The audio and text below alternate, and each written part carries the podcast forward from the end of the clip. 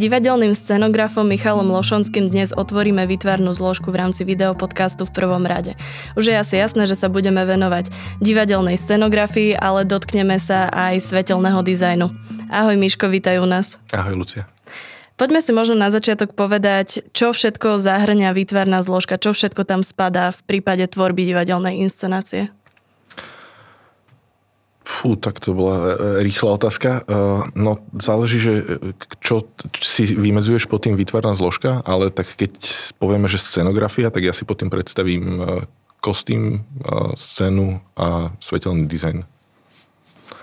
Dobre, čiže kostým, o kostýme sa budem rozprávať s Gabikou Čechovou v ďalšej časti, tak poďme na tú scenografiu. Možno poďme si povedať nejaký taký tvoj postup alebo tvoj pohľad, ako, ako pracovať už od toho úplného začiatku, kedy sa stretnem s nejakou témou alebo s nejakou textovou predlohou a začínam uvažovať nad tým, ako by to mohlo vyzerať ešte predtým, než je nejaká výrobná porada, ešte predtým, než sa začína tvoriť režino-dramaturgicko-scenografická koncepcia, že s čím príde ten scenograf, už s akými nápadmi a kde ich čerpa napríklad v prípade nejakej divadelnej hry, ktorú dostane. Ťažké otázky máš. Tak vlastne celá tá práca sa, toho scenografa sa v princípe, tá tvorivá práca odohrá pre tou výrobnou poradou a po tej výrobnej porade už je to len taká, taká kontrola toho, toho výrobného procesu. Ako to vyzerá na začiatku, tak ja mám napríklad na začiatku vždy strach, že tentokrát nič nevymyslím, že každý projekt je pre mňa taká veľká prázdnota a takže sa chytám, čo ho môžem. A niečo je to, čo som si nazbieral, takých svojich desatoro, čo si o scenografii myslím a to je podľa mňa ten základ, ktorý každého z nás individualizuje, že myslím si, že každý má také nejaké pravidielko, ktoré mu raz zafungovalo a uveril mu. A potom, potom sú ako keby tie veci, ktoré sú zasa individuálne pre každú tú vec. A to v tom prvom momente, keď ešte nič nie je, môže byť napríklad ten partner, s ktorým to tvoríte, lebo každý ten režisér má nejakú uh, inú estetiku, uh, iný, iný prístup k tej veci. A potom je tam ten text. Takže za mňa úplne prvý najdôležitejší krok je, uh, ak ešte nepoznáte svojho režiséra, tak ho trošku spoznať. A, a tým druhým je, je zanalýzovať si ten text. A to je asi, to je asi úplne, že, že alfa omega a myslím si, že to platí vlastne pre všetky tri zložky, že to platí pre e, svetelného dizajnera, rovnako pre, ako pre kostýmového výtvarníka, rovnako ako pre scenografa si to dobre načítať, nejakým spôsobom si to zmapovať. Ja zvyknem robiť také uh, grafické um, analýzy, uh, diagramy, aby som už ten text nemusel opakovane niekoľkokrát čítať, tak si vlastne do toho diagramu zapíšem všetky informácie, ktoré som schopný si na to druhé, tretie čítanie prečítať a potom sa už riadím e, tým diagramom ako nejakým grafikonom, že už z neho viem vyčítať, že koľko postav je v ktorom momente na javisku, e, ako dlho e, sa tam vlastne zdržia. Neviem to na minuty, ale viem to na strany viem, či sa v pozadí odohráva nejaký zvuk, viem, v akom sú priestore, viem, koľkokrát sa tam ten priestor vráti, čiže viem, aké je počasie, ak sa náhodou spomenie, že všetko, čo sa mi na to prvé, druhé či tretie čítanie zdá ako keby mm, dôležité, ale aj nedôležité, si tam zapíšem. Narábam s tým len ako s informáciou a, a potom, potom vlastne prichádza tá tvorba, že nejakým spôsobom sa snažím si povedať, že vytriediť tie informácie, ktoré z nich sú vlastne dôležité, ktoré z nich je dôležité, aby, aby sa ukázali na javisku. Čiže keď sa vrátim eh, k tej počiatočnej analýze, keby si mal povedať eh, nejakému ochotníkovi, ako čítať ten text, čo si tam všímať, tak čo sú také základné veci, čo by mohli ho nasmerovať pri tej tvorbe scenografie alebo pri tom nápade, ktoré si má hľadať vlastne v tom texte? Neviem, akože ja ochotníkov nepovažujem za amatérov, takže uh, že som, myslím si, že každý z nás číta ten text viackrát. Prvýkrát si ho prečítam, aby som plus minus vedel, o čom to je a len ho tak preletím. Keď to čítam druhýkrát, tak už si vlastne veľmi podrobne zapisujem a to môže trvať, že celý deň, dva dní, e, že kým si ten text prejdem. A mám takú akože úplne najzákladnejšiu mústru, že si spravím tabulku, ja som tabulkový človek, kde každý riadok predstavuje postavu a každý stĺpec predstavuje stranu textu. A do tej tabulky si značím príchody, odchody postav tým, že vyfarbujem tie jednotlivé polička v tej tabulke. To, akou farbou to vyfarbím, znamená typ priestoru, ktorý keď potom vidím, že tá farba sa tam opakuje, tak viem, že ktorý priestor, koľkokrát tam je. Sú hry a a potom do toho si píšem ako keby drobné poznámky.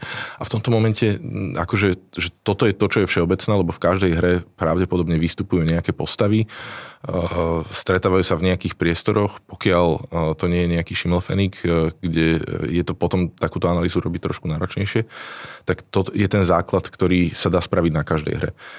A potom každá hra je v niečom individuálna a tam môžem poradiť iba to, že, že treba hľadať tú individualitu.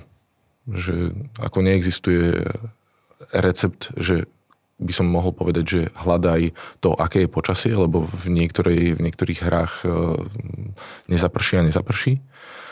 A, ale hľadaj niečo, čo tam ten autor dostal, čo je možno len nejakým opisom, čo sa nevysloví a, a tým pádom je tvojou psou povinnosťou možno to tam nejakým spôsobom transformovať.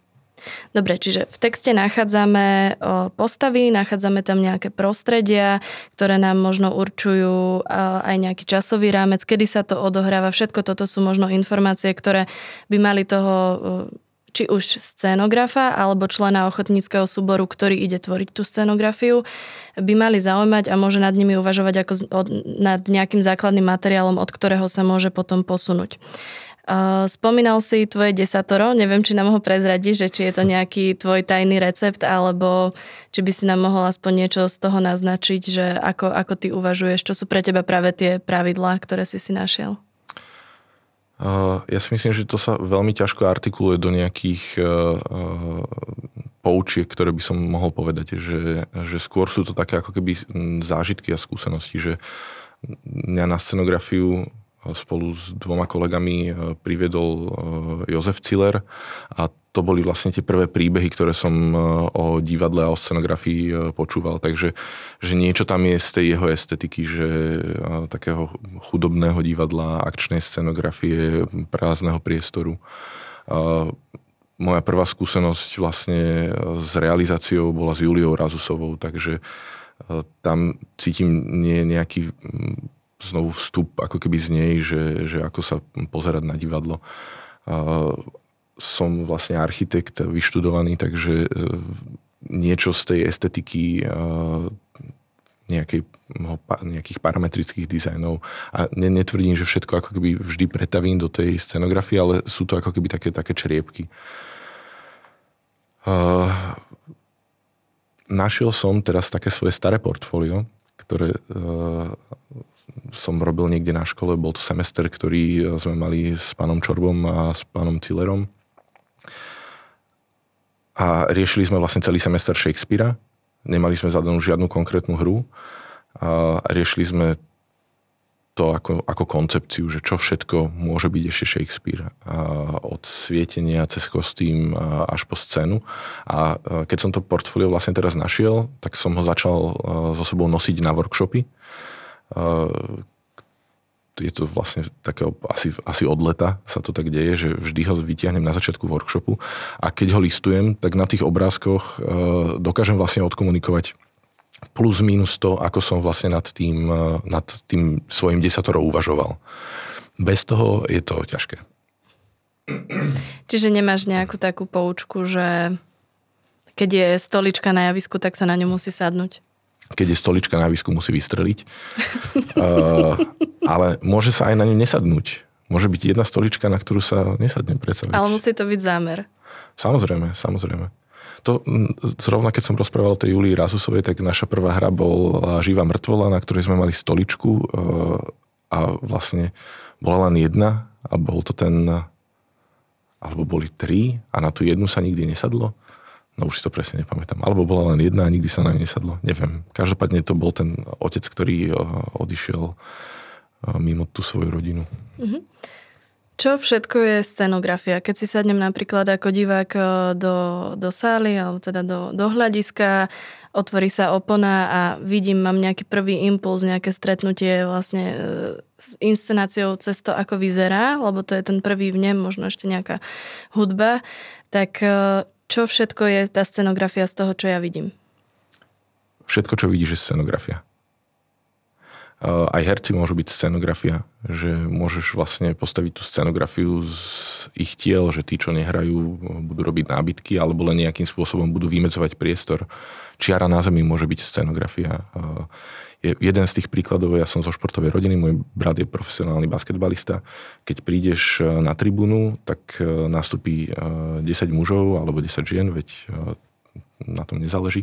A na zemi sú nakreslené nejaké čiary, ktoré určujú priestor. A tí desiatí ľudia tie čiary rozohrajú spôsobom, na ktorom sme všetci nejakým sme dohodnutí. Všetci vieme, že čo ktorá čiara znamená, že keď vystrelí spoza trojkovej čiary, tak e, ten bod, ktorý mu padne, bude za tri. A, takže vlastne je to nejaká dohoda medzi, e, medzi tými performermi a medzi tými e, divákmi. Takže a na čomkoľvek sa počas toho krátkeho predstavenia dokážeme dohodnúť, tak, tak to môže byť scenografia. Dobre. Ako e, vyzerá možno tvoja komunikácia s režisérom a s dramaturgom pri tých prvých stretnutiach, kedy dávate dokopy tú režino-dramaturgicko-scenografickú mhm. koncepciu? Tak e, prvých 5 mailov e, je, že prosím ťa, pošli mi už ten text. A keď už to máme načítané, tak si vlastne vytvoríme nejakú spoločnú skupinu na nejakom messengeri alebo ako to vyhovuje, akože ten messenger používame asi najviac, ak môžeme robiť takúto reklamu a posielame si tam obrázky, e, píšeme si komenty. E, niekedy to nemusí byť úplne k veci, niekedy sa len tak pozdravíme, že snažíme sa udržiavať ten e, kontakt aspoň takto korešpondenčne. A, a raz za čas si spravíme nejaký skupinový kol v prípade, že, že už je niečo. Že stihnem pripraviť napríklad tú analýzu, že prídem na niečo, čo sa mi zdá, že je zaujímavé. Robil som teraz e, s Miklošom Forgačom a Matušekom Atilom e, Bugrišok e, do Tálie v Košiciach. A asi prvýkrát sa mi stalo, že som mal nejaký názor na obsadenie. Ako si si to dovolil? A, a to neviem, no tak to tak samo prišlo. A chcel som preobsadiť niektoré postavy, ale len v rámci toho súboru, ktorý sme už mali vybratý ale nepodarilo sa mi to. Eh, zdalo sa mi totiž, že v Grobianoch chce mm, Lunardo vydať svoju dceru a vravel som si, že aká je to komédia, keď tá dcera je krásna. Že to by práve, že veď je to dcera z nejakého prvého manželstva, on by mal mať zámerne nejakú veľmi mladú ženu, oveľa mladšiu ako je tá dcera, že tá dcera by mala byť taká, že v tom texte zaznie, že že kto ju uvidí, ten si už musí zobrať. Tak to mi tak akože naho, som sa snažil využiť túto repliku na to, že veď obsaďme tam niekoho, kto akože ten divák bude že pôjde s tým hrdinom, ktorý tiež sa nechce len tak oženiť, že chce vidieť tú dceru a, a my vlastne vieme, že, oh, že keď ju uvidíš, tak si chlapec povieš. Tak tam sa mi zrazu zdalo, lebo robil som aj kostýmy z okolností že to vlastne by mohlo pomôcť odo mňa ako kostýmového výtvarníka oveľa viac takáto zmena, ako, ako ich iba obliecť. Neprešlo? Neprešlo, nakoniec. Ale ako také, také dva týždne sme sa o tom bavili ako o reálnej možnosti, ale nakoniec to neprešlo. Dobre, je to častokrát boj. Možno teraz si naznačil to, že vždy je to o tom, ako sa, alebo teda vieme, že z pravidla rozhoduje už na záver režisér uh-huh. o všetkých týchto podnetoch, či už od dramaturga alebo od scenografa alebo kostymového výtvarníka výtvarničky, tak ako niekedy možno vyzerá také vaše hádanie, že o čom sa hádate? Tak hádame sa, ak, ak e, uveríš svojmu nápadu, tak za ňo bojuješ. Ehm, čím som starší, tak tým sa menej hádam. A tak zrovna teraz e, robím s Janom Luteránom a e, zistil som, že sme tak akože dospeli že už sa málo hádame, že sme takí akože pozorní poslucháči, teda neviem, či to môžem povedať aj o sebe, ale že oveľa viacej som sa hádal, keď som bol do 30 a teraz som akože výrazne po 30 takže sa čím ďalej hádam menej. Neviem, či je to tým, že menej verím tým nápadom, alebo že som ako keby tolerantnejší k tomu, že viem, že nakoniec ten režisér s tým bude musieť bojovať na tom javisku a že keď hovorí nie, tak to nie je o tom, že by e, zahadzoval ten nápad, ale e, evidentne tam má nejaký problém. A ak, ak ho dokáže e, zároveň aj dobre vyartikulovať, tak vlastne nie je dôvod, tá, aby tam dochádzalo k nejakým treniciam. Že to, ten vzťah je v prvom rade vzťah, že to ako keby nie je nejaké predháňanie sa o tom, že kto priniesie lepší nápad, e, že vlastne ide nám o nejakú jednu spoločnú vec. Ja si myslím, že, že tam nie je priestor na hadky, ale sú určite tvorcovia, ktorí to tak majú radi. Um, ja k ním nepatrím. Uh, ja už. Mám, uh, už k ním nepatrím. Uh, a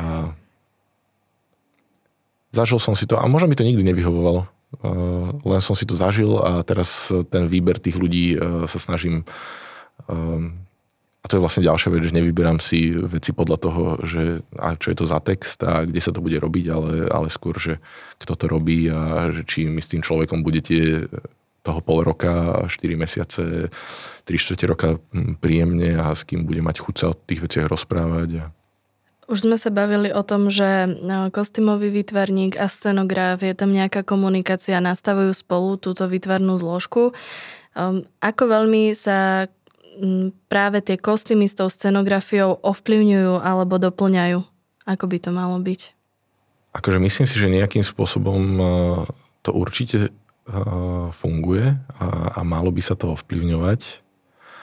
Ale premyšľam nad tým, že vlastne ja ako tvorca som, teda väčšinou robím scénu a neviem, či je to úzus, ale zatiaľ to vždy tak vypálilo, že tá scéna je prvá, že vlastne tam sa nastavuje tá, tá estetika a, a tá koncepcia a potom ten kostýmový výtvarník pracuje s, s, s tým, čo mu dáme.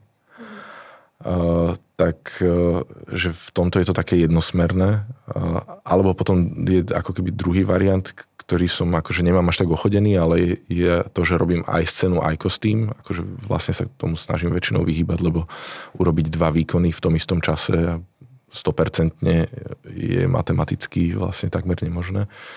A vtedy je to vlastne zasa iné, pretože sa neprispôsobujem, alebo že mám to v jednej hlave a všetko to vzniká spolu. No tak, takže áno, kostýmový výtvarník je dobré, keď rešpektuje e, to, to východisko, ale pozeral by som sa na to skôr spôsobom, že tak ako pre mňa e, je ten režisér a ten text ako keby tie základné oporné body, tak keby som teda e, došiel do toho štádia, že alebo dostal tú príležitosť robiť kostýmy, tak asi by to bolo v tom strachu a v tej tme, ktorá by bola predo mňou ďalším zachytným bodom a určite by som s tým pracoval. Ako vyzerá taká bežná domáca príprava scenografa, že keď už o, sme po takej tej základnej porade, kde sme si nastavili s režisérom, s dramaturgom koncepciu, vieme, kam smerujeme, tak ako teraz ďalej o, pracuje ten scenograf? Odkedy začala korona, tak o, som začal robiť fyzické makety. To som nikdy predtým nerobil. O, stačilo mi vlastne 3D, že bolo to pre mňa rýchlejšie a vedel som z toho exportovať výkresy do výroby, takže to bolo vlastne aj pohodlné. Ale objavil som teraz e, pod náporom množstva času, ktoré som mal, že vytvoriť si fyzickú maketu vie byť niekedy e, veľmi užitočné. E, aj to bolo v spojitosti s tým, že som robil vlastne s Atilom Matušekom a tá naša komunikácia cez tú maketu a slovensko-maďarskú nejakú verbalizáciu tých našich konceptov bola oveľa šikovnejšia, keď si aj on vedel v, v, v tom pohybať. Takže, takže teraz to mám vlastne nastavené tak, že keď už mám plus minus ako keby predstavu o tej koncepcii, tak začnem robiť na makete. A a vlastne ten čas, ktorý človek musí stráviť napríklad tým, že si vytvorí to divadlo, ten priestor, tak, tak ako tá analýza ti dá priestor nad tým uvažovať. Ten, tá analýza ti vlastne ponúkne takú ako keby mm, oddialenú perspektívu od toho textu, že zrazu sa na neho pozeráš ako na úplne inú štruktúru, že už to nie je ten príbeh, ktorý si čítaš e, chronologicky, už je to niečo, čo vieš na jeden pohľad e, obsiahnuť celé. Tak e, aj príprava tej makety toho priestoru, vytlačí si pôdorys v mierke, začneš si ju stavať, tak ti ponúkne ako keby taký nadhľad nad ten priestor, že zrazu ho vieš úplne inak obsiahnuť, ako keď ho iba navštívíš.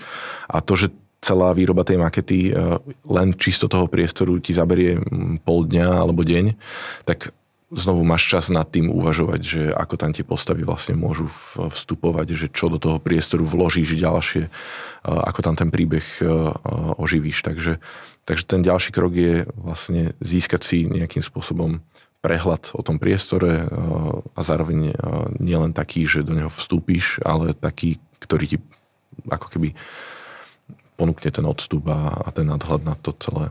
Takže to by, to by bol druhý krok. Aj v rámci, e, teda hlavne v rámci neprofesionálneho divadla máme uh, dva prúdy, máme tam tradičný, máme súčasný. Uh, ako nazerať na scenografiu v rámci toho tradičného prúdu, kde sa bavíme o takej klasickej režii, klasickej scenografii, to, čo mi ponúkne text, tak veľmi nad tým nešpekulujem, proste dám to na javisko, či už v rámci tej režinej zložky alebo tej výtvarnej zložky. A potom zasa v tom druhom bode sa chcem spýtať, že ako nazerať možno na to súčasné, na to, nemyslím úplne experimentálne, ale na nejaké také modernejšie prúdy, v zmysle, že aj keď robím tradičný text, tak ako ho posunúť napríklad v tej vytvarnej zložke trošku niekam inám, že nie je to jednak jednej, ako by to zinscenoval niekto 20 rokov dozadu, 30 rokov späť. Mm, a tak to asi skôr je v tom človeku, že ako prístupuje, že to je presne to jeho desatoro. Uh-huh. Ja rozumiem tomu, že každý má nejaký prístup, ale uh-huh. že snažím sa teraz ako keby z teba vytiahnuť uh, nie úplne návod, možno iba uh-huh. nejaký náznak toho, že, že ako, uh, nad čím sa zamýšľať, ako s tým pracovať, kde môže byť nejaký impuls, ktorý ma posunie k tomu, že keby sme teraz, aby to bolo jednoduchšie, poďme teda na to tradičné inscenovanie. Môžeme si dať pokojne aj nejaký príklad, dajme si ženský zákon od Tajovského, máme tam jasne dve izby, ktoré sa nám striedajú, je tam proste, väčšinou sa teda deje, že je tam nejaký plotik, lebo niečo sa deje ako keby pred domom, za domom a tak ďalej. Že ako to napríklad postaviť tradične, že ako by si sa ty na to pozrel, kebyže ideme naozaj v tom období, v tom folklórnom štýle, že ako na toto a potom sa ťa spýtam na to, uh-huh. ako to niekam posunúť do, do toho súčasného. Uh-huh.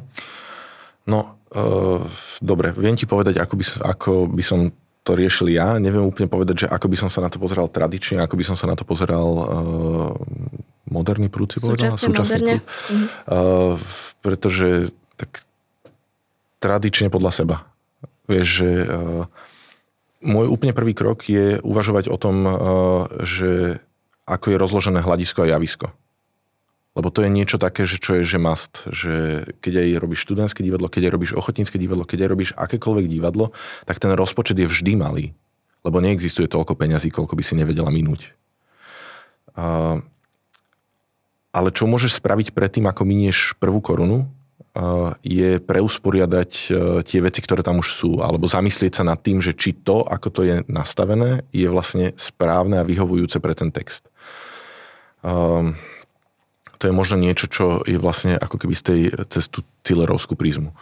Takže vlastne to je úplne prvý krok, že keď si poviem uh, hlava 22, čo sme robili s Janom Luteranom e, v divadle Andreja Bagara, tak tam sme vlastne postavili len nejakú krížovatku ciest, tamto štúdio vlastne dovolovalo, ono je vlastne centrálne, je to 8 uholník, takže sme uh, ľudí posadili uh, tak, že sa všetci dívajú do stredu a sú rozdelení na, na 4 štvrtiny. A, a tie ako keby línie, ktoré ich rozdeľujú, sú mola, po ktorých chodia herci. A že ako keby to je tá základná koncepcia. A vlastne do toho... A, a, a zároveň sme si povedali, že ten priestor je vlastne krásny a že všetko, čo do neho prinesieme, uh, bude také, ako keby v tom priestore už ako keby to tam bolo odvždy. A to malo ako keby dve uh, výhody. Jedna uh, bola, že um, že sme sa zmocnili toho priestoru, tým, že sme vlastne do neho neprinášali e, cudzorodé prvky, tak, e, e, tak vlastne aj ten priestor vyzeral ako naša scéna. A tú druhú výhodu tu si nechám pre seba.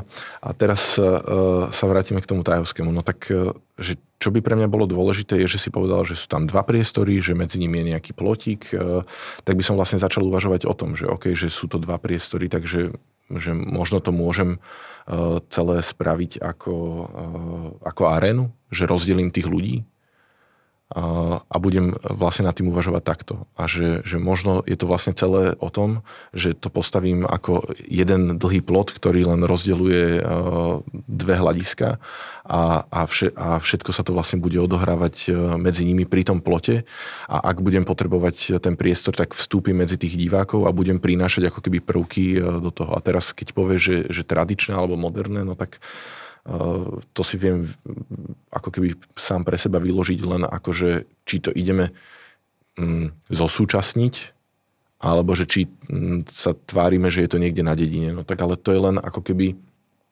to, aký dizajn ti prvky dostanú. Že či ten plotík bude drevený a zašpicatený a, a ako skuba, alebo či to bude nejaký ťahokov, eh, cez ktorý sa budeme musieť pozerať a možno v ktorom budú nejaké dvierka a niekedy sa to bude vedieť tváriť ako dom.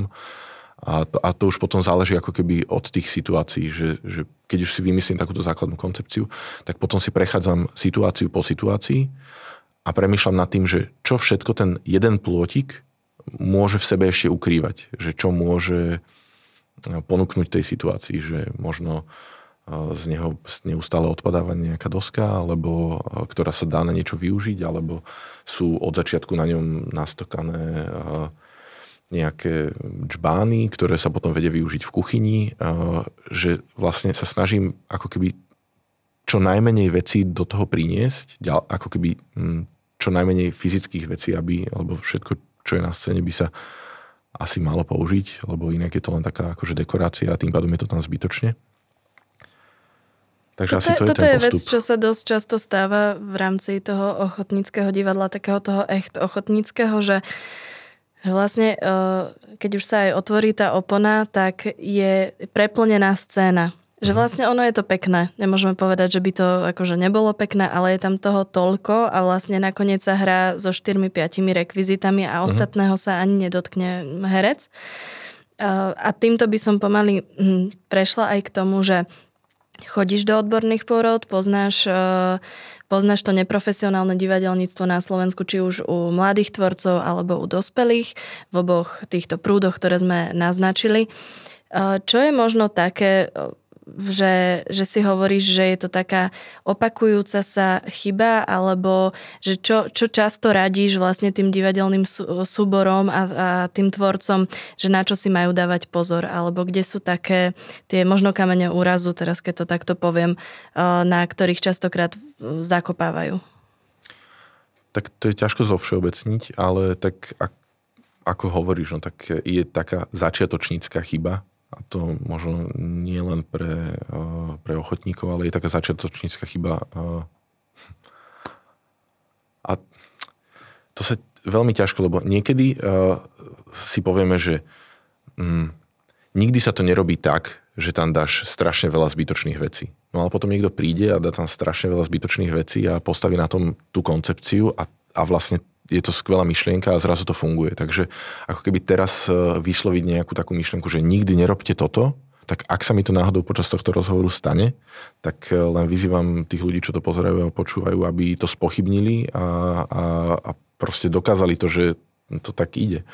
Lebo ja sa bojím také myšlienky vyslovovať, lebo v momente, keď ju poviem, tak mi napadne, že ako by sa to dalo spraviť, tak aby to fungovalo. Ale súhlasím určite, e, je jedna z tých opakujúcich sa poznámok o tom, že na tej scéne je toho zbytočne veľa, že ak sa to vlastne nevyužije, ak to nemá nejaký mm, vyšší výtvarný zmysel, tým myslím, že, že tej keramiky je tam toľko, že to vlastne vybuduje tú architektúru tej scény, tak, e, tak je to jedna z tých výtiek, že, že sa pýtam toho súboru, že či majú tak strašne veľa peňazí, že si môžu dovoliť to prevážať e, zbytočne, vlastne nadlžuje to čas stavby. Ehm, ale pravdu povediac, čím, čím viac chodím do tých porôd, tak tým, tým viac si všímam, že, že jednak, že sa to posúva, ale, ale aj to, že tie otieniky tých chýb sú naozaj že veľmi individualizované a že mm, bolo by odo mňa také hrozne úzkoprse to teraz nejak generalizovať. Dobre, tak keby sme to nemali zo všeobecniť, mm-hmm. uh, tak utkveli ti možno v hlave nejaké také tri najvýraznejšie veci, ktoré si si povedal, že OK, keby toto bolo trošku inak, tak by to bola výborná inscenácia?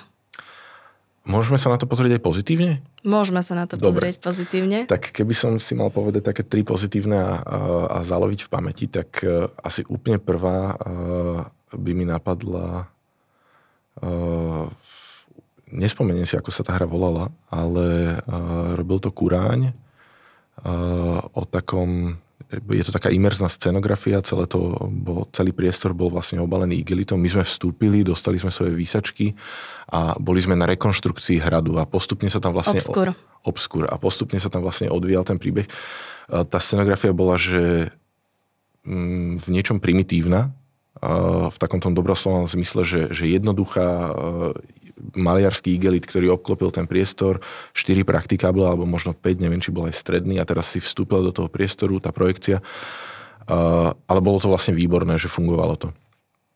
Ďalší, tak, ďalšia taká scenografia, to sme vtedy aj ocenili, bola uh, Rosatea, alebo Rosart, alebo ako sa teraz volajú. Uh, a to bolo ostrov alebo Jestvuje miest... krajina menom Víkend. Áno, áno, jestvuje krajina menom Víkend a to bolo také vlastne veľké pieskovisko, kde sa vlastne s tým materiálom pracovalo, boli tam vlastne formičky, celé to bolo také, že už to presne nepamätám, že či to bolo také, že v Bláznici, alebo v, že celé také z... a tá estetika toho, že, že vlastne jeden materiál, e, ktorý vymedzil tú hraciu plochu, a vlastne my sme sedeli dookola. Do kruhu. To je možno, uh, vidíš, aké vyberám scenografie. Mm-hmm. Že mhm. vlastne tak akože intuitívne vyberám scenografie, aké by som možno, nad akými by som sám uvažoval. A to je, že atypické sedenie, že iné rozdelenie toho, uh, toho princípu javisko-hľadisko. Uh, pri tom obskure je to, že nás priamo zapojili, že sme vstúpili na to javisko, že sa to odohrávalo medzi nami, že sme boli súčasťou toho, toho predstavenia. My sme tam vlastne celý čas stáli a, a otáčali sa na rôzne strany áno, v rámci áno. toho nejakého bunkru. A, a čo by bola možno tretia? Budeme musieť ešte chvíľku premyšľať. Tak možno ti dám takú podpornú mm-hmm. otázku, že čo je vlastne na tomto štýle uh, scenografie také vzrušujúce. Prečo takto uvažovať? Že prečo je to možno uh, zaujímavejšie pre toho diváka, než také klasické delenie, že hľadisko, proste čiara, javisko, nejaká štvrtá stena, tvárime sa, že divák neexistuje. Čo je na tom to, čo by mohlo byť také tak, tak si to vlastne úplne vyslovila, že to je vlastne tá deliaca čiara, to je tá štvrtá stena, že to môžeme sedieť doma pred televízorom ktoré už máme tak veľké, že vlastne z 8. radu je tá moja telka vlastne rovnaká veľká ako portál. Takže ak tam je táto bariéra a ešte tí herci hrajú na tú štvrtú stenu, tak, uh, tak tá emocia, že oveľa, oveľa um, väčší zážitok mám, keď uh, ma to divadlo nejakým spôsobom pohltí, že som skôr štúdiový divák, že mám rád, keď som k tomu blízko, mám rád, keď uh, Mm, to divadlo nehrá nejakú veľkú formu a nesnaží sa ma ohúriť týmto, ale že je to možno o nejakých menších drobných detailoch. A, a čím bližšie mi tí tvorcovia dovolia prísť, tak, tak tým je to pre mňa ako diváka vzácnejšie a, a vlastne no, a odnášam si z toho veľa väčší zážitok. A Napadla mi tretia vec, ale, ale nie je z ochotníckého prostredia. Nevadí. Bolo to vlastne v štúdiu 12 a robila to Julia Razusová, volalo sa to, že Barbados. Mm-hmm. A boli to vlastne traja herci, ktorí riešili vlastne takú tému, že, že kedy hrám a kedy som to ja. A celý čas tam vlastne uh, postával a, a obsluhoval a rozdával pohariky s vínom taký uh, náš kamarát, ktorý uh, je amatérský kúzelník, ale to, to mi celé doplo až tam na konci. Uh, tá inscenácia alebo tá hra uh, končí, uh, končí tým, že Roman Poláčik presvedčí teda Gabiku Marcinkovú, že vlastne Barbados je skutočný a že aj keď hráme, tak to je vlastne pravda. A vlastne prechádza tým priestorom, ktorý je prázdny, ľudia sedia rôzne po priestore v rôznych výškach na rôznych praktikábloch a on prechádza, no veď pozri, tu je vodopád, od niekiaľ sa zrazu ako keby oleje vodou a teraz takto prechádza. A v jednom momente Gabika hovorí, že no tak keď je Barbados pravý, tak položím si tento svoj pohárik tuto na kameň a pustí pohárik a ten zostane vysieť vo vzduchu. A, a to bol akože úplne čarovný katarzný moment tej ako keby scenografie, ktorá je, bola úplne prázdna a zrazu, akože som prečítal aj ten dôvod, prečo tam ten náš kamarát kúzelník e, obsluhuje Joško Strelec e, ľudí a podáva im všetkým vínka počas celého predstavenia, lebo zrazu, ako keby pre ten jeden moment, kedy ten pohár zostal vysieť vo vzduchu a, a vlastne my sme mohli uveriť tomu, že, že Barbados je, je skutočný, um, tak tak to bola vlastne geniálna scenografia. Je taká esej od e, Arona Aronsona, e, vlastne tá zbierka sa volá, že Pohľad do priepasti. A tá esej sa volá, že Nový domov pre nové divadla. A vlastne celá tá esej nás prevedie e, tým fenoménom to od nejakého kukatkového divadla, alebo teda frontálneho divadla, ktoré tu vlastne v podstate od nejakého 15. storočia stále máme, že tie frontálne scény, už tie renesančné budovy a potom portálové s tým barokom a aj, aj v súčasnosti vlastne žijeme s týmito divadlami. A je to preto, lebo tie budovy tu sú, ale to neznamená, že sú ako keby nastavené preto, akým spôsobom vnímame divadlo teraz. A ten Aronson vlastne v tej, eh, v tej eseji eh, uvažuje nad tým tak, že, že vždy to divadlo nejakým spôsobom reflektuje tú spoločnosť. Že keď eh, máme grecké divadlo a je tá demokracia a vlastne celé to hráme v tom amfiteátri, keď zrazu máme nejaké palacové divadla a, a všetko sa to ako keby uzatvára a, a je to o nejakej šlachte a, a je to zrazu o nejakom jednom tom najlepšom mieste, ktorý, ktorý má tú správnu perspektívu v tej scéne, aj toto kráľovské miesto a čím viacej na boku sedíte, tak tým väčší ste chudák, ale ešte ste stále na tom hrade a sedíte v tom paláci, takže ste OK. Uh, a kladie si, myšlien, a kladie si ako keby otázku, že, že čo, sú vlastne, čo by malo byť dneska tým domovom pre tie divadla. Že, že ako vlastne vyzerá domov súčasného divadla. Že, či sú to tie továrne, ktoré sa snažíme nejakým spôsobom prerábať, alebo že či uh, sú to nejaké, že hľadáme tie, tie drobné priestory na strechách, uh, že sa vraceme možno na nejaké tržiska, že, že čo je ten nový domov pre, uh, ale nebudem spojlo, spojlovať, túto esej, lebo tu si treba prečítať. Ak náhodou na ňu neviete naraziť, tak ju mám oskenovanú a viem ju poslať v rámci nejakých posielam to štandardne študentom, takže v rámci nejakej akademickej licencie by som to vedel zaslať. Takže len to som chcel, že, že to frontálne divadlo mm, a tá, tá deliaca čiara je vlastne, patrí do inej spoločnosti. Že možno ešte aj to je vlastne dôvod, pre ktorý sa nie vždy ako keby uh, som ochotný prijať tú hru toho, toho domu. Uh-huh. Ako narábať uh, s nejakým symbolom a metaforou v rámci scenografie? Tak to sú možno také, mm, alebo napadnú mi uh, tak, také dve cesty. Uh, jedna, uh, ktorej asi tiež nie som veľký fanušik, je, je vytvoriť scénu, ktorá je nejakým obrazom a počas toho, ako sa ten text pred nami odvíja, tak si zrazu uvedomíme, že aha, preto sa pozeráme na veľkú akváriovú rybičku, lebo to je jeden spôsob. Myslím, že je to taká scenografia mŕtvolka, ktorá tam tak akože leží a čaká na ten svoj jeden výstup a že vlastne celý čas má ten divák pocit, že to nefunguje a potom iba áno, áno, pár že... sekúnd sa teší z toho, že to e, rozuzlil, e, že mu to došlo a vlastne ideme ďalej. Áno. Mhm. Ale potom je možno iný príklad, ktorý tiež rád používam na, na workshopoch a možno tiež je jeden z čeriebkov toho môjho desatora. A to sú, myslím, že mám to iba interpretované, nikdy som to predstavenie, alebo teda inscenáciu nevidel, statky zmetky, ktoré robil Jozef Ciller, v ktorých si muž ťahá stále za sebou truhlicu so ženiným venom.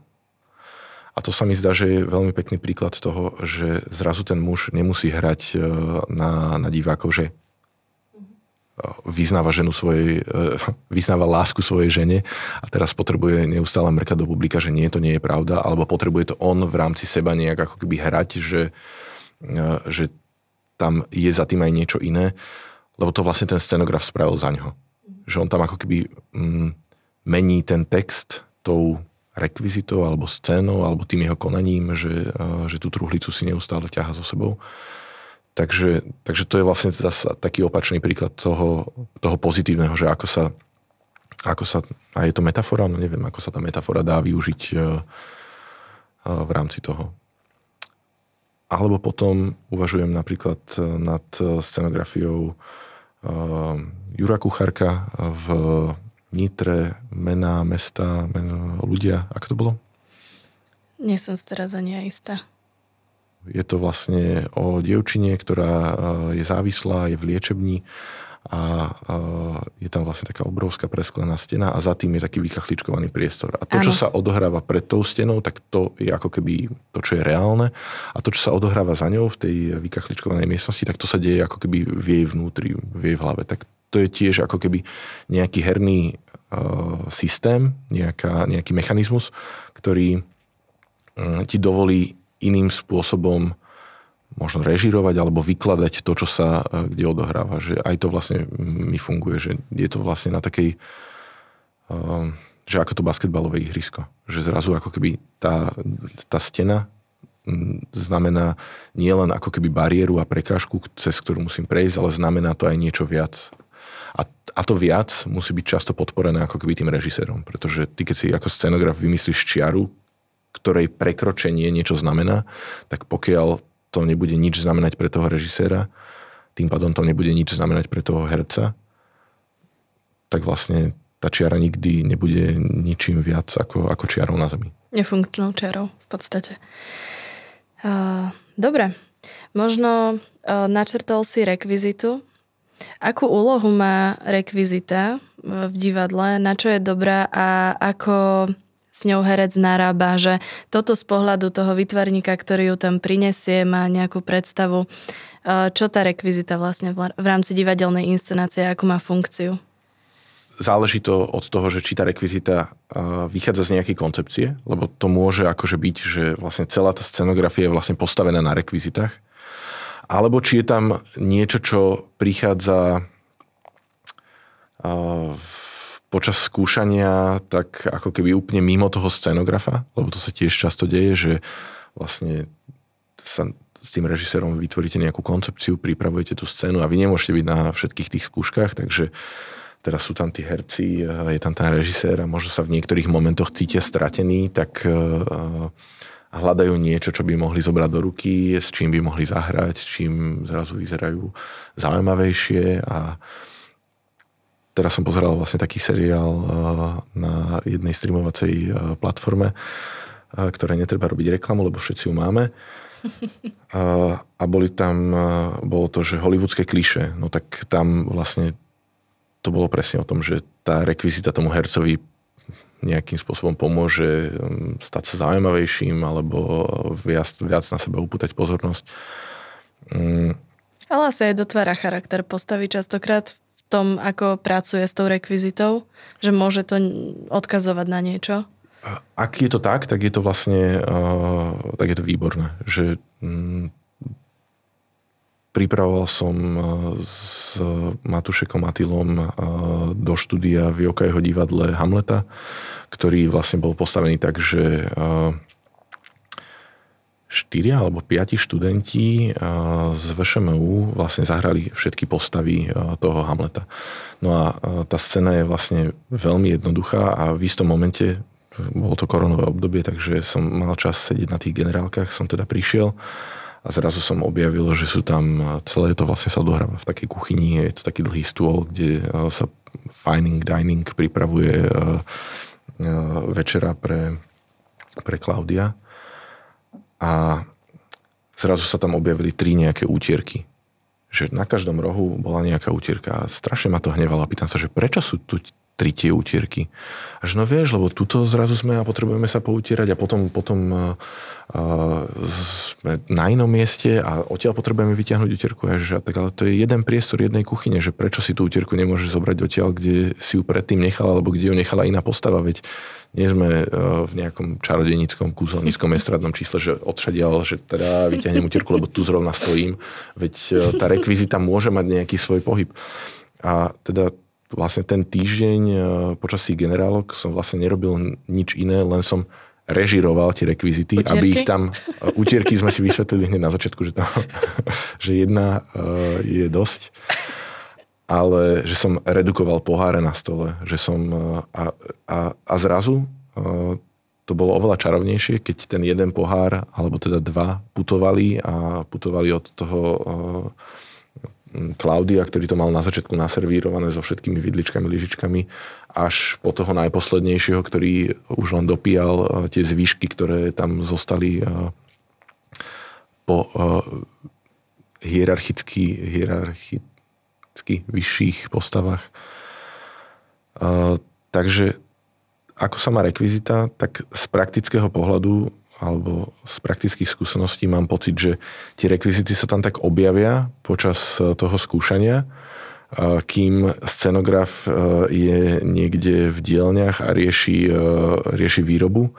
A keď zrazu prídete do divadla, tak, tak sú tam stoly, ktoré sa prehýbajú pod množstvom vecí a, a a počas tých generálok sa to nejakým spôsobom vytriedí a ak na to zostane čas, tak sa nájdu aj také, ktoré ešte aj ladia.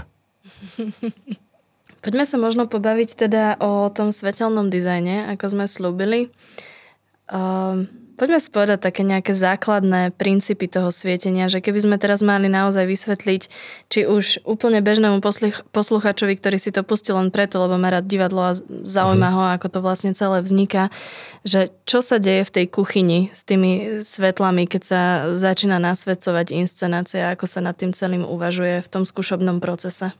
No tak uh asi treba najprv povedať, že nie som v tom že úplne odborník, takže môžeme sa baviť o takých eh, základoch. Eh, od istého času eh, to robíme tak, že si zavoláme svetelného dizajnera.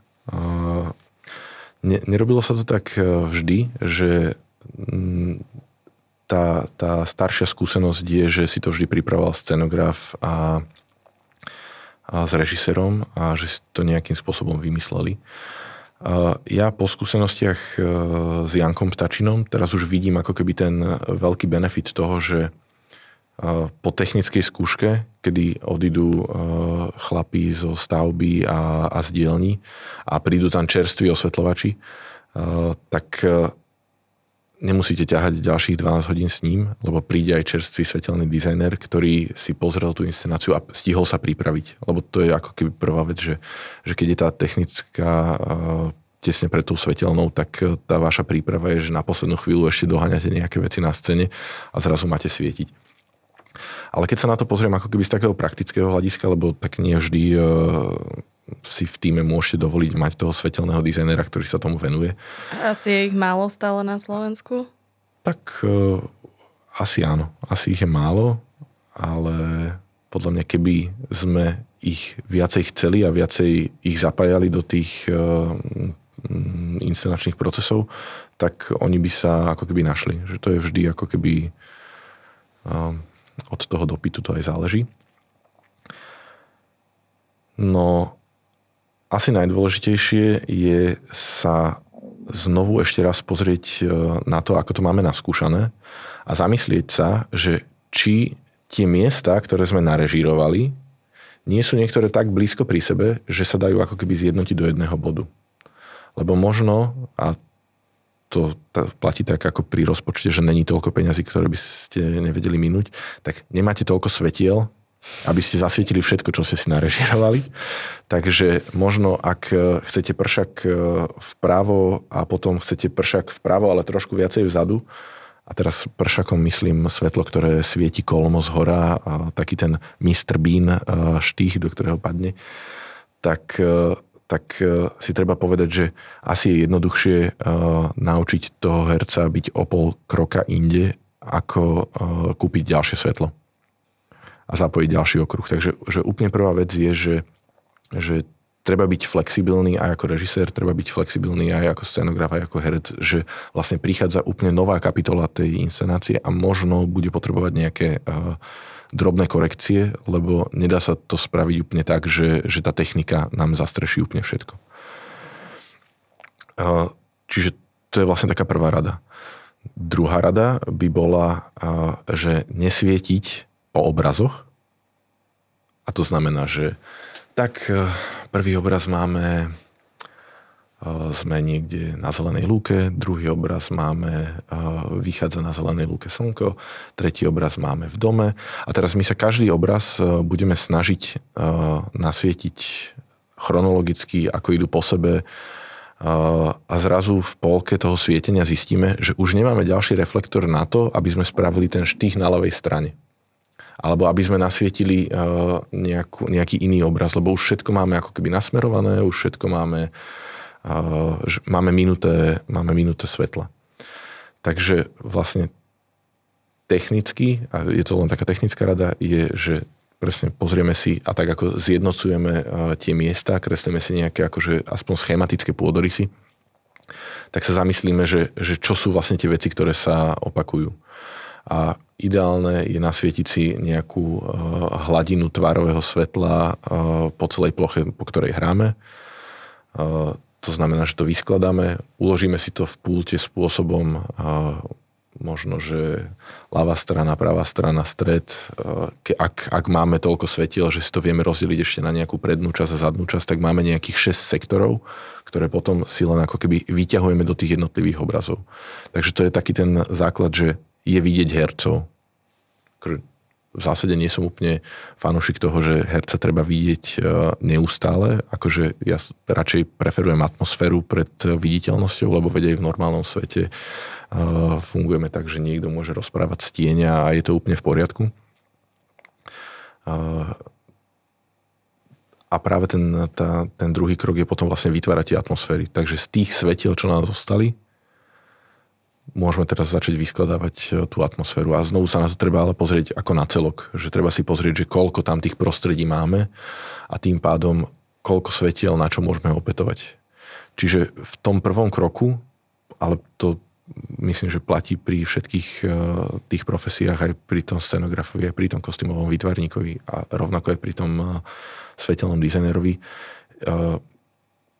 je nejakým spôsobom analýza. Že toto vlastne, čo som povedal, je na jednej strane ako keby tá technológia tej viditeľnosti, to je ako keby taký must level a to, že poznám, koľko tých prostredí tam je, ako často sa menia, že kde sa tí herci pohybujú, tak, tak to je vlastne tá analýza, že nedá sa do toho vhupsnúť spôsobom, že, že poďme na to od jednotky a postupne si to čítam ako knižku, lebo častokrát narážame na to, že tá technika, že jej nie je dosť. Ale vlastne aj dvoma, troma, jedným svetlom sa dá fungovať. A nadstavba toho celého je, že ten, scenogra- ten svetelný dizajner si to pozrie a že dá tomu nejakú myšlienku, dá tomu nejakú koncepciu. Pretože tak ako aj rekvizita môže mať svoju metaforu, tak aj svetlo môže mať svoju metaforu. Ale tak to sa bavíme, že to už je ako keby ten level nad tým technickým, že už sme zvládli tú technickú časť, máme do svetiel až do konca hry, wow. Uh, už sme zvládli, vidíme hercov. Vidíme hercov, už sme zvládli to, že to má nejakú atmosféru. A teraz tá tretia úroveň toho, kam to môžeme dotiahnuť, je, že zrazu ako keby to svetlo nám mm, nejakým spôsobom vyloží ten text alebo, alebo mm, zmení uh, význam tej situácie. Vieme si dať nejaký konkrétny príklad pre lepšie pochopenie? Uh, Akože na toto nemám žiadny taký uh, dobrý, ktorý nosím so sebou, ale, ale keď už sme rozprávali napríklad o tej živej mŕtvole, ktorú som ako úplne prvú divadelnú skúsenosť robil s Juliou Razusovou na škole a z ktorej vychádzajú aj tieto moje poučky, že nesmieš svietiť od začiatku, lebo svietíš do druhej v noci a potom zrazu zistíš, že nemáš do svetela a musíš to celé presvietiť. Tak, e, tak taká významová vec u nás bola, že tú prázdnu stoličku sme svietili červeným svetlom či uh, vlastne sme len upozorňovali tým svetlom na nejakú rekvizitu, ktorá, alebo na nejaký kus nábytku, ktorý celý čas ostával prázdny, uh, aby si to možno aj menej všímavý divák všimol. Um, možno je to taký akože úplne basic alebo úplne základný príklad toho, ako si to predstavíme, že by to mohlo fungovať. Že vlastne dorozprávame alebo dopovieme niečo z toho, čo chceme povedať všetkými ostatnými zložkami, tak aj v rámci toho svetelného dizajnu. Ako keby to do, donaznačíme ešte, možno no. niečo také. A keď ešte, prepač, že ti skáčem do nádychu, ešte si spomínam, Jano Ptačín priniesol, a už si nespomeniem presne, ako sa volal, ten svetelný dizajner, ale mal prednášku, hovoril o predstavení a, jeho vlastne ukazoval, ktoré bolo vlastne tanečné, scéna bola prázdna a tá scéna bola vlastne zarámovaná vaňami svetelnými, to sú také tie plošné svetla, na ktorých boli filtre a on vlastne rátal s tým, že počas toho predstavenia tie filtre zhoria.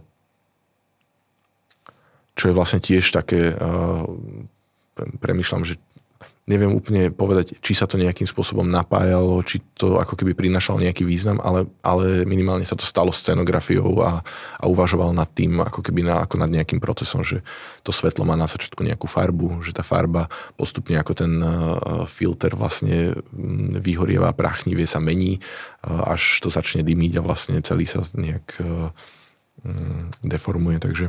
Mm-hmm.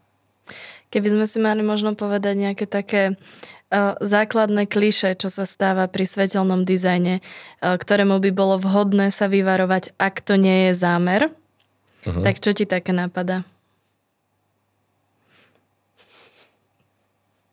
Teba napadá nejaké kliše?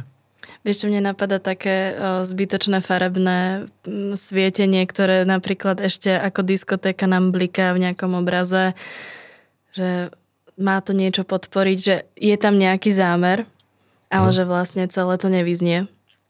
Alebo napríklad ešte prestavbové scény, to je tiež kapitola sama o sebe, ktorá sa deje častokrát u ochotníkov, že vlastne buď to stiahnu do úplnej čiernej, alebo si nechajú takéto modré svetlo, že zrazu ideme akoby do nejakého sna uh-huh. a vlastne všetko vidíme a častokrát tie prestavby sú vlastne zábavnejšie než celá tá inscenácia, lebo, lebo vidíme do tej kuchyne, čo sa tam uh-huh. deje. Tak to je e, cena prestavieb, že nejak sa to musí spraviť. Vlastne sa to nedá robiť úplne po tme. Keď zaťahuješ oponu, tak to strašne dlho trvá. Mm, neviem, no tak e, je napríklad nasvietiť e, rečníka mm, nejakým pršákom alebo bodovým svetlom kliše, že vlastne teoreticky áno, lebo je to vlastne nejaký mm, bežný spôsob, ktorý, ktorý sa využíva farebné svietenie. No. To, to je podľa mňa skôr miera vkusu, to... vieš, že, uh, že, že podľa mňa aj to sa dá spraviť dobre. Uh, je to vlastne o tom, um, aký ten uh, konkrétny človek, ktorý to pripravuje, uh, má nejaký vkus a odhad na to, že kedy to je ešte uh, OK a dá sa pracovať aj s gíčom. Uh, to straš, že tam je tak strašne veľa faktorov, že akoby vypichnúť jednu, že toto by som... ja sa bojím robiť takéto statementy tvrdé. Lebo potom prídem a budeme svietiť za týždeň s Janom a, a uvidím tam tú diskoteku a poviem si, že niekedy to musia vystrihnúť. Ešte možno to vystrihneme, lebo sme vlastne nič nepovedali. No. Dobre. Napadá ti ešte niečo také, mm, čo by sme potrebovali spomenúť v rámci tejto témy, čo by mohlo vlastne tých ochotníkov v niečom posunúť? Alebo teda začínajúcich divadelníkov, študentov alebo kohokoľvek, kto sa tomuto venuje? Čo by ich mohlo posunúť? Treba byť e, možno mm, otvorený na tých e, rozboroch. E, myslím si, že, že je strašne vzácne dostávať nejakým spôsobom feedback späť.